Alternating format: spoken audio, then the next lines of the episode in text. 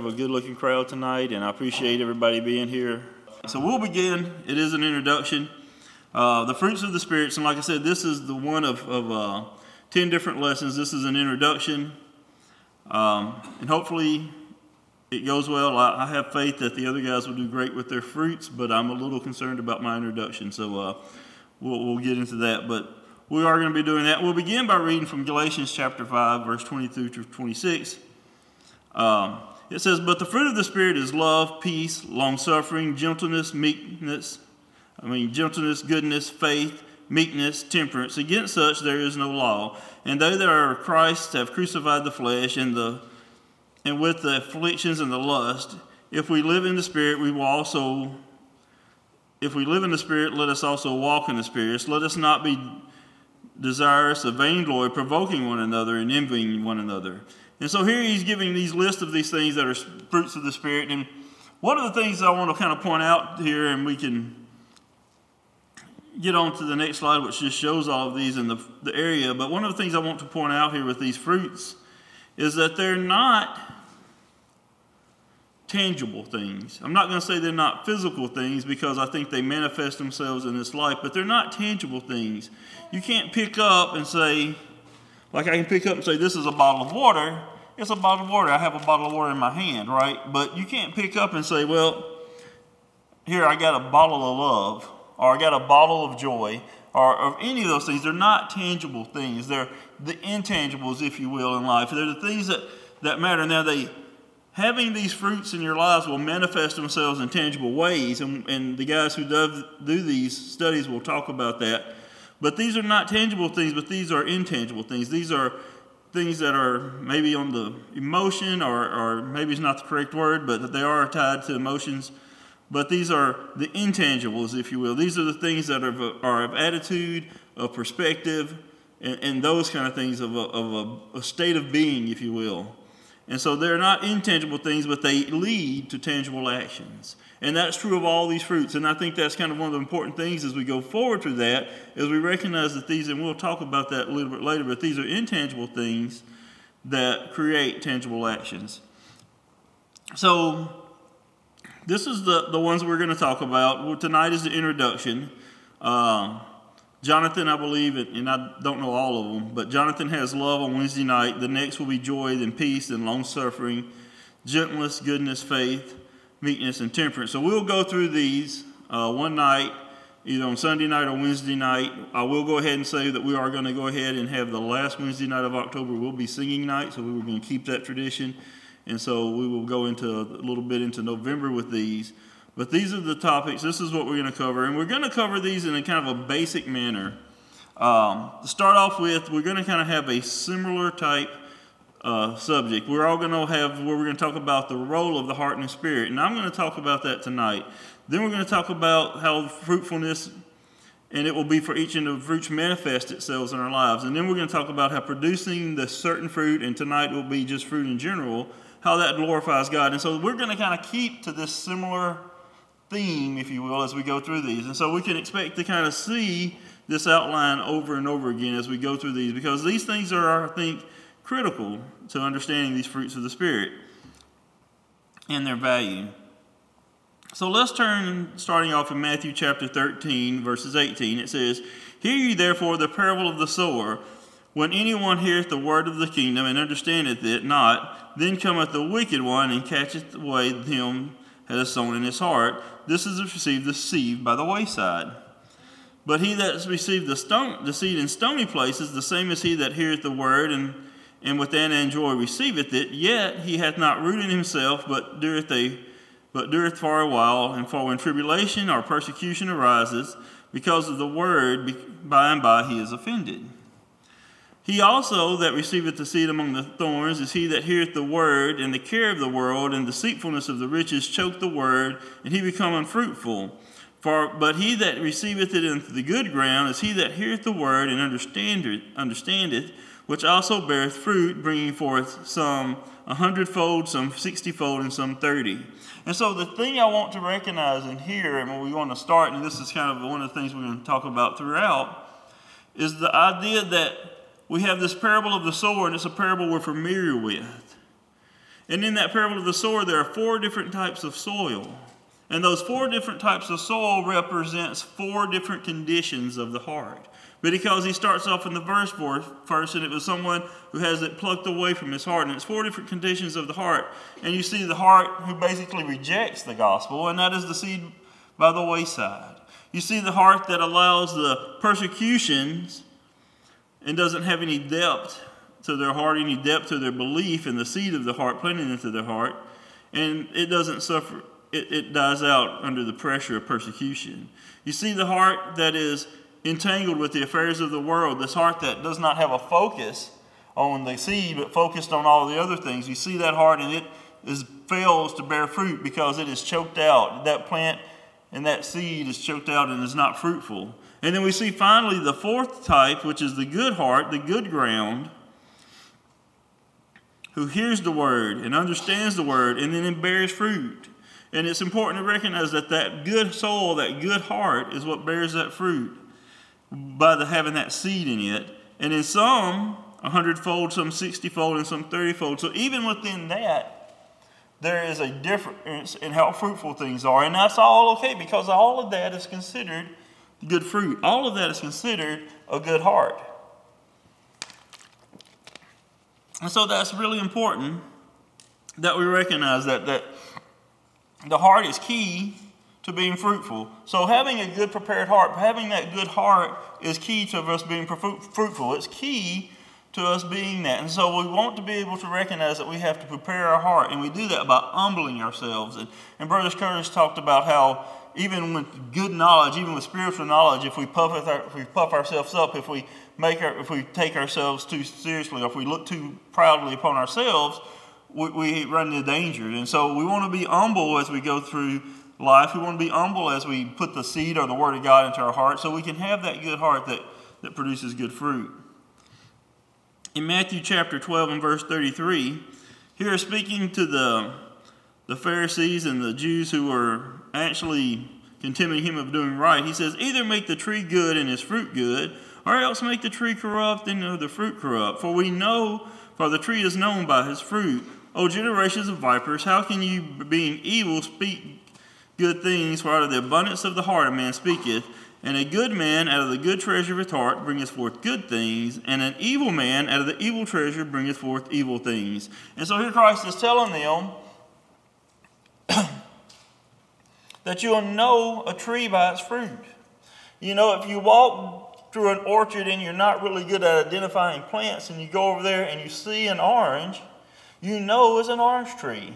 You don't have to be able to recognize the leaves or the bark if it's got an orange on it to say, hey, that's an orange tree, because there's an orange there. And if you walk over there and you see an apple, you know that's an apple tree. You don't have to be able to recognize the leaves or the bark or the coloration of an apple tree to know it's an apple tree, because you can see the fruit it bears. And the same is with people. You can recognize whether people are good or evil based on the fruit that they bear, based on the attitudes, whether they show and demonstrate these things that we've read about as the fruit of the Spirit or not. That will show whether they are a good tree or a bad tree, an evil person. And it says that those things come from the heart. Out of a good heart, the treasure of a good heart bringeth forth good things, and an evil man. And so our heart determines what kind of fruit we have. You know, it's not that God just picks you and says, you are going to do good and you are going to do bad and you have no choice. And some people think that. And it's not that we can, accidentally do good or accidentally do poorly. You're not going to do that, but it's your heart that determines whether you are a fruitful person producing good fruit or an unfruitful person or a wicked person producing evil fruit, and not the fruit of the Spirit, but carnal fruit. And so it's very important that we train and maintain and control our heart. Our heart is very important, and the Bible talks about how deceitful the heart is, but we have to keep the heart under control. In Ephesians chapter 3, verses 15, it says, "Of whom the whole family in heaven and on earth is named after," and this is Jesus Christ when it's talking about that he would grant you according to the riches of his glory to be strengthened with might by his Spirit in the inner man, that Christ may dwell in your hearts by faith, that you, being rooted and grounded in love, you may be able to comprehend with all saints what is the breadth and the length and the depth and the height." Continuing on. and to know the love of Christ which passeth knowledge, that ye may be filled with all the fullness of God. Now unto him that is able to exceedingly abundantly above all that we ask or think, according to the power that worketh in him. And so here in this verse, and I'm just going to go back, I want to read the whole verse, but I want to go back to this portion of the verse. It says that if we have Christ in our spirit and our inner man, and so we have a good heart by having Christ in our heart. So it's important that if we're going to have that good heart, that we put Christ in there. So Christ has to be in our heart. So if we want to be fruitful and have the fruits of the Spirit, we have to put the Spirit, which is the Word of God, and we have to put Jesus Christ into our heart. That's what we have to put into our heart. That's what we have to plant into our heart. And it says if we do that, we'll be rooted and grounded in love. And Brother Curtis talked about this and in knowledge, and about how the love of Christ was abundant, or more abundant than knowledge. But so we have to have Him. We have to put Christ in our heart so we can be fruitful, so we can have the Spirit in us. And so we see that it's important that Christ has to dwell in our hearts. And so we not only do we have to have a good heart, but we have to have the right thing planted in our heart, right? You know, we could have good soil, right? You could have good soil, and if all you planted in it was weed seeds, which is kind of weird, but there is weeds and they have seeds, you would just get weeds. If you just planted weed seeds, if you just planted seeds of an undesirable plant, you're just going to get undesirable plants out of it, because that's what you planted. So you got to have a good heart, and you have to plant in a good seed, and that good seed is Jesus Christ. The good seed is the Spirit of God, and it's the Word of God. And we've read that.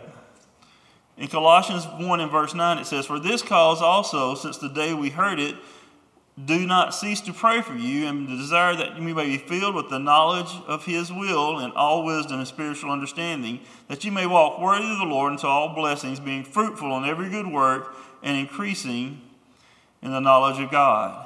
And so here we see that we have to be fruitful in every good work. We have to increase in the knowledge of God, because we take God's word and His knowledge and we plant that into us. And that He's talking about that they have spiritual wisdom and understanding, so they can walk worthy unto the Lord, so they can be fruitful. And so we have to gain spiritual understanding. We have to gain spiritual knowledge. And we recognize we don't gain spiritual knowledge to show how smart we are. We don't gain spiritual knowledge to show how wise or how understanding or how much we love God. But we get that spiritual knowledge so we can walk worthy unto the Lord. So we want that knowledge so we can know how to better to serve Him, how to better to understand what He wants us to do.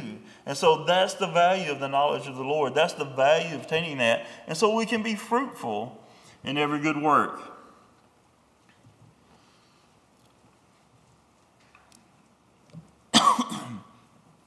Second Peter verse 1 through 20. He's saying, "Knowing this first, that no prophesies of the scripture of any private interpretation, for prophecy came not of old time of the man, but of holy men of God spake as they were moved by the Holy Ghost."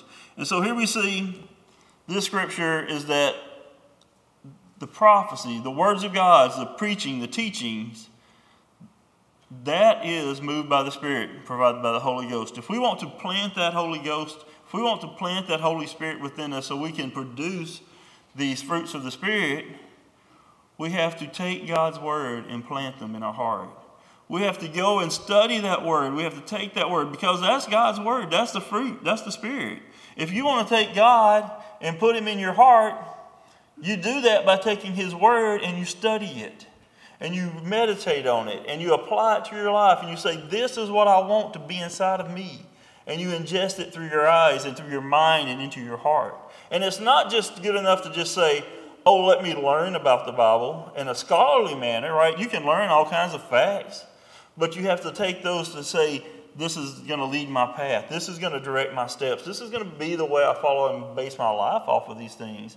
And so it's not just the knowledge, but it's taking God's word and putting it into our heart. And in doing so, we can become fruitful. In doing so, we can bear those fruits and have those attitudes and those things that we've talked about, those fruits of the Spirit. So then those things, and God can then work through us His Spirit can work through us when we bring His Spirit in through His Word. And that's how we put His Word into this. That's how we plant that seed. It is the Word of God. And so we plant that in our heart so we can then give off those spiritual fruits.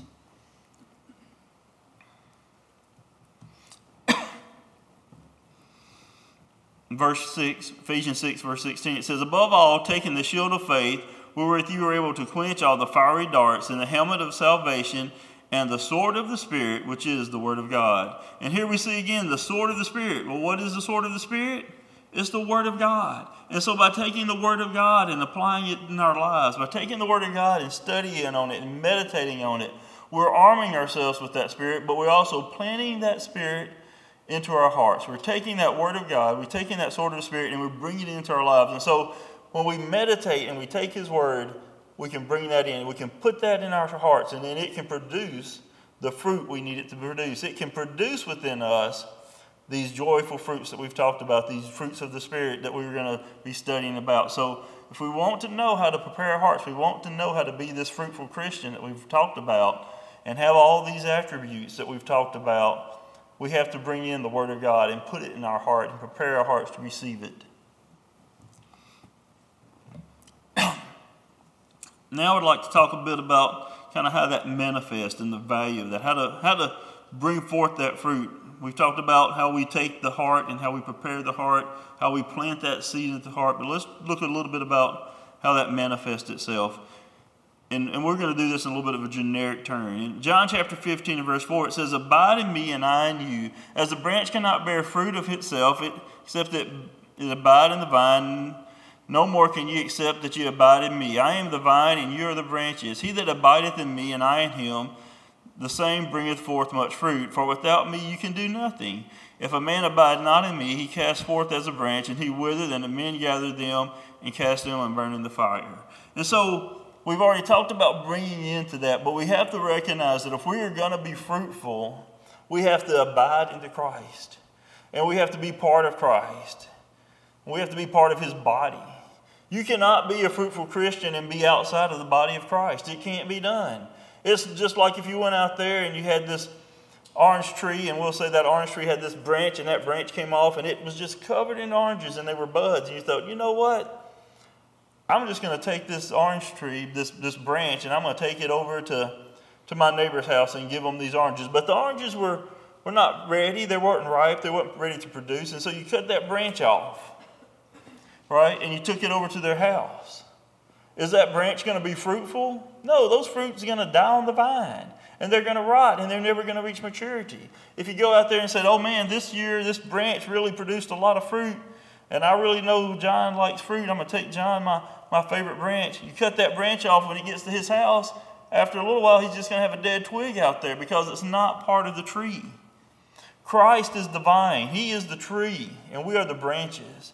And so if we are going to be fruitful, we have to be rooted in Christ. We have to be attached to His body. We have to be part of His body. We can't do it alone. We do nothing. We talk about these fruits and don't think that they are works. Don't think they're things that we do as ourselves and say, "Oh, this is what I've done. I've achieved love, and I've achieved joy, and I've achieved long-suffering, and I've achieved meekness," which I don't even think you can say I achieved meekness, because that's just as almost an oxymoron, because it's bragging on yourself. You can't brag on your fruitfulness, because without Christ, we can do nothing. If we're not attached to that body, if we're not attached to that vine, we can do nothing. We cannot be fruitful and not be attached to Christ. We cannot be fruitful independent of the vine, because He is the vine and we're the branches. And so if we're to manifest fruit, if we're to be fruitful, we must be attached to Christ. In Romans chapter 8 and verse 4, it says that the righteousness of the law that might be fulfilled in us, who walk not after the flesh, but after the Spirit. For they that are after the flesh do mind the things of the flesh, but they that are after the Spirit, the things of the Spirit. For to be carnally minded is death, but to be spiritually minded is life and peace. And I have more to this verse, but we want to just stop just kind of a quick pause here. And it talks about how we are to be spiritually, we have to be mindful of the things of the Spirit. So the things that we think about, the things that we put in our mind, that will determine whether we're a spiritual person or a carnal person. And we have to ask ourselves, when we get up in the morning, are we thinking about spiritual decisions or carnal decisions? Are we thinking about the flesh? Are we thinking about heaven? As we make our decisions throughout every day of our lives, what kind of decisions, what kind of priorities, what's driving those? Are they spiritual or are they carnal? Because the carnal mind is enmity against God, for it is not subject to the law, neither indeed can be. So they that are of the flesh cannot please God, but ye are not in the flesh, but in the Spirit. If so be that the Spirit of God dwell in you. Now if any man have not the Spirit of Christ, he is none of his. And if Christ be in you, the body is dead because of sin, but the Spirit is life because of righteousness. But if the Spirit of him that raised up Jesus from the dead dwell in you, he that raised up Christ from the dead shall also quicken your mortal bodies by his Spirit that dwelleth in you. Therefore, brethren, we are debtors not to the flesh, to live after the flesh. For if we live after the flesh, we shall die. But if we live through the Spirit, we do mortify the deeds of the body, ye shall live. For as many are led by the Spirit of God, they are the sons of God. And if we have received the spirit of bondage, again to fear, but you have received the Spirit of adoption, whereby we cry, Abba, Father. You know, we read that last verse and we like to focus on the fact that we can cry, Abba, Father. And it's such a great and wonderful blessing. Such a wonderful blessing to look to our Father in heaven and call him Daddy or Dad or our Father, you know, not father in like the formal sense, but dad, like you would call up your dad when you were hurting or you needed help. But to be that person, we have to walk in the Spirit. We have to walk in the Spirit. We have to die to the fleshly mind and walk towards the spiritual mind. We have to focus on spiritual things. Our life needs to be focused on those spiritual things. The Word of God is the spiritual things. We can be focused on the Word of God. Focused on the things that matter, not the things of this flesh, not the things and the desires and the comforts of this flesh, but the spiritual things. And it's a constant battle. We're constantly having to put away the fleshly things to dwell upon those spiritual things. It's a constant battle in our lives.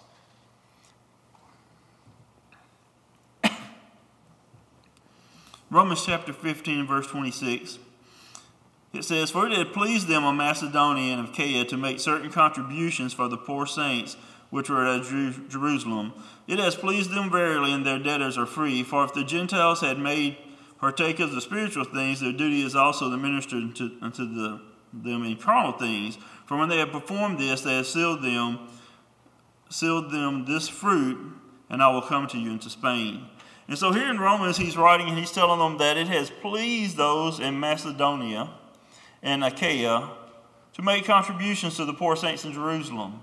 And the reason why I want to point this out is because he talks about how they are, for spiritual reasons, right? They have made partakers of spiritual things, but they have a duty to minister unto carnal things. And so when we talk about the fruits of the Spirit, and I talk about these items, and we talk about denying the flesh, all of those things are true. But we are people who live in this world. And we need to recognize that our spiritual nature should have physical, real, carnal consequences. And what I mean by that is like these men here, these brethren and sisters in Macedonia and Achaia, because of their spiritual gifts and their spiritual, and partaking of their spiritual things, they felt a duty to take care of the fleshly needs of the saints in Jerusalem. Because they were spiritually blessed to know the Word of God, they felt and realized they had a duty to take care of the financial needs of these saints in Jerusalem. And so it does not alleviate us from the need to take care of the fleshly needs of our brethren. You know, we talk about spirituality and we talk about focusing on the eternal and talking about all those things are great. And we should be focused on living spiritual and godly lives, and God should be in us, and His will should definitely be directing our steps. But those fruits and having Him in our heart should have physical consequences in a good way. Consequences may not be the best word, but physical outpouring. And so If we are spiritually minded, that means we're going to help our neighbor with his physical needs. Right? We're not just going to say, be filled. We're not just going to say, I'm going to pray for you. And I'm not dismissing the value of praying for somebody. But what I'm saying is being spiritual is going to lead us to do more than pray for someone. It's going to mean take them a meal, give them a phone call, send them a text, send them a card, send them some flowers, cut their grass. Whatever it needs, you're going to take care of not just their spiritual needs, because you have a debt to these people who are in physical need to take care of their physical needs. And so the spiritual fruits are going to produce real life changing events in the way we live our lives, the way we conduct ourselves, the things that we do with our money, the things that we do with our time, the things that we do with our talents, the things that we do in our lives will physically be different because we are spiritual people producing spiritual fruits. And those things will manifest themselves not just in spiritual and theoretical, if you will, not just in the intangible, but they will be tangible results. Just like with these people in Macedonia and Achaia, there were tangible results of them being giving and sharing and protective of the spiritual gifts, in that they took physical dollars and physical money, if you allow me to use dollars for money, and physical items, and they sent this to the poor saints in Jerusalem to take care of their physical needs, because the physical needs matter. Not the physical wants, not the physical luxuries, but the physical needs. And so we have a responsibility as brethren to look out after the needs of our physical brethren. John chapter 15, verse 8. He says, "Herein is my Father glorified, that ye bear much fruit, so you shall be my disciples. As the Father had loved me, so I have loved you. Continue my love, and if you keep my commandments, you shall abide in my Father's love, as I have kept my Father's commandments and abided in his love."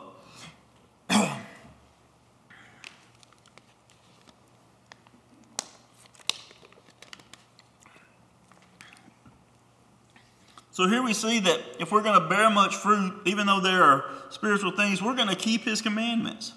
We're going to do the thing that God's told us to do. And here he's talking about abiding as his love. And Jonathan, I stepped over on love a little bit, but it just kind of had to happen, I guess. But we see here that we're going to keep his commandments. Part of being fruitful is doing God's will and doing it his way. And so we're not just going to be fruitful. It's not just, you hear people talk about how they're spiritual, and we want to be spiritual people.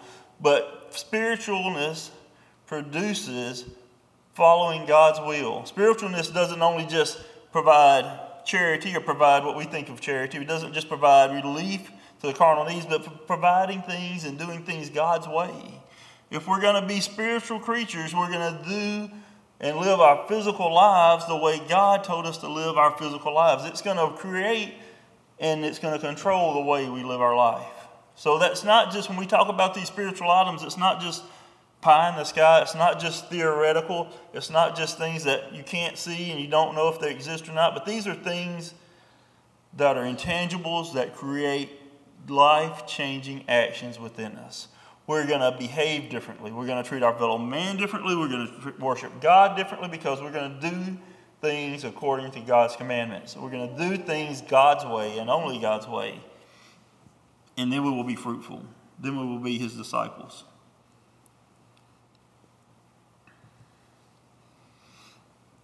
In 1 Peter 4 and verse 11, it says, "If any man speak, let him speak as the oil of God's, and if any man minister, let him do that as the ability of God, which God giveth, that God in all things will be glorified through Jesus Christ, to whom we be praised for dominion forever and ever. Amen." And the key, the reason why we do things, the reason why we allow the Spirit to make those changes, it tells us. If we speak, it says, let him speak as the oracles of God's. And sometimes it says, let him speak as the mouthpiece of God, and some different translations and different things like that. Let him speak as if he's speaking from God.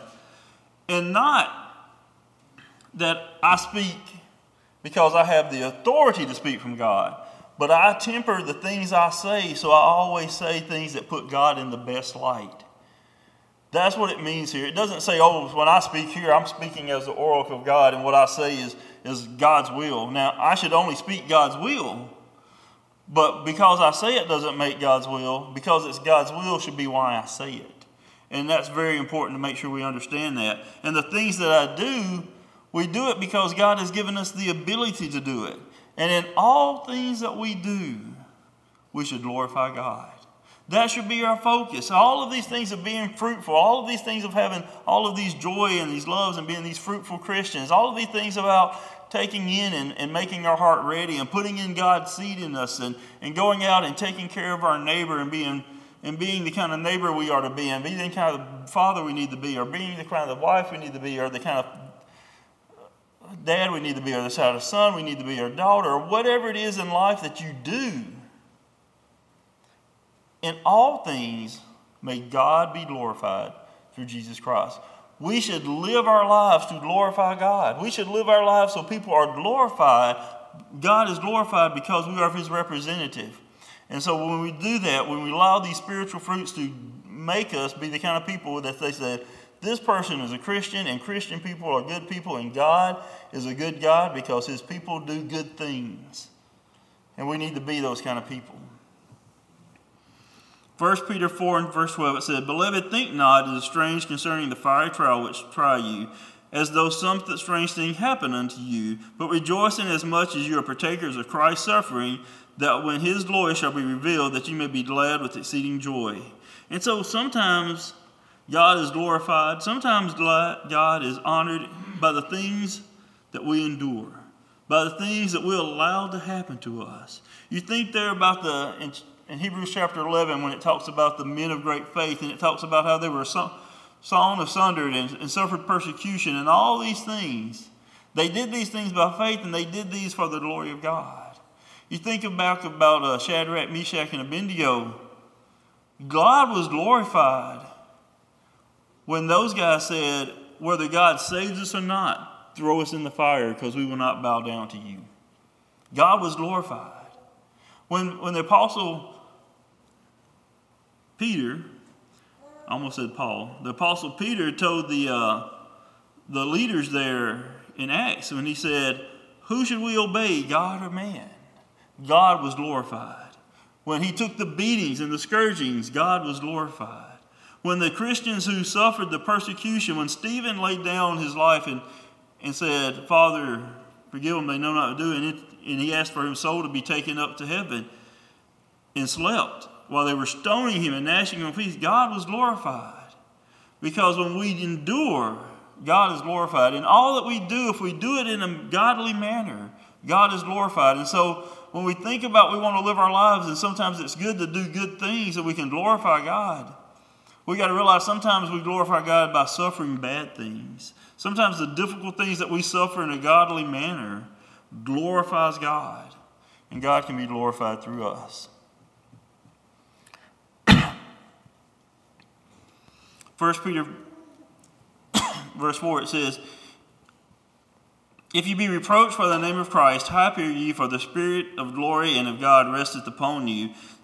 For on their part is evil spoken of you, but in your part is He is glorified. But let none of you suffer as a murderer, or as thief, or as evildoer, or a busybody, and other men's service. For if any man suffer as a Christian, let him not be ashamed, but let him glorify God on his behalf. And so we are glorifying God, and I apologize, I just should have kept reading. But we glorify God when we suffer for righteousness' sake. God is glorified on that. When we patiently take the tribulations, when we patiently take the difficulties. And we read that about that second seed, that second type of heart that allowed the persecutions and the problems of life to wither and to kill their plant. When we're that good heart and we would take those persecutions, when we would take those difficult times, God is glorified. And that is our purpose. When we talk about all of these fruits, and these fruits are great and wonderful things to have in our lives, but we need to remember that the purpose of all Christianity and the purpose of every person is to live daily, is to glorify God, whether it be in triumph or whether it be in loss. God is to be glorified. And so we want to keep that thought as we go through these. This is important. And so I appreciate your attention as we wrap this up. as we wrap up this introduction to the fruits of these, the things I really want us to kind of always work through in our hearts and keep them with us, is the need to have that humble and a prepared heart, the one that accepts the seed. It's the importance of taking the seed and making sure that the seed is the pure word of God, and that we are attached to the true branch and the true body of Christ, and that in all that we do, we are doing it to glorify God. And it's through God that we do the things that we do. It's never about Steve's fruitfulness. It's never about Curtis's fruitfulness. It's not what Curtis does, but it's what God does through Curtis. It's what God does through Steve. It's what God does through all of us. And then he can be glorified and he can be honored. And people can see him through the way we submit ourselves unto him and accept his seed into our hearts. I appreciate your attention.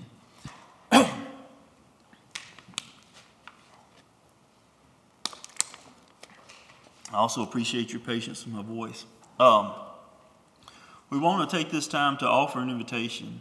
We don't know what's going on in your heart. We don't know what's necessarily going on in your life. And so you may have a need to have the church to pray for you. You may have a need. You may be struggling with health issues or life issues or spiritual issues or personal issues or emotional issues or whatever it may be. You may have a need to have the church pray for you. And we want to offer that invitation.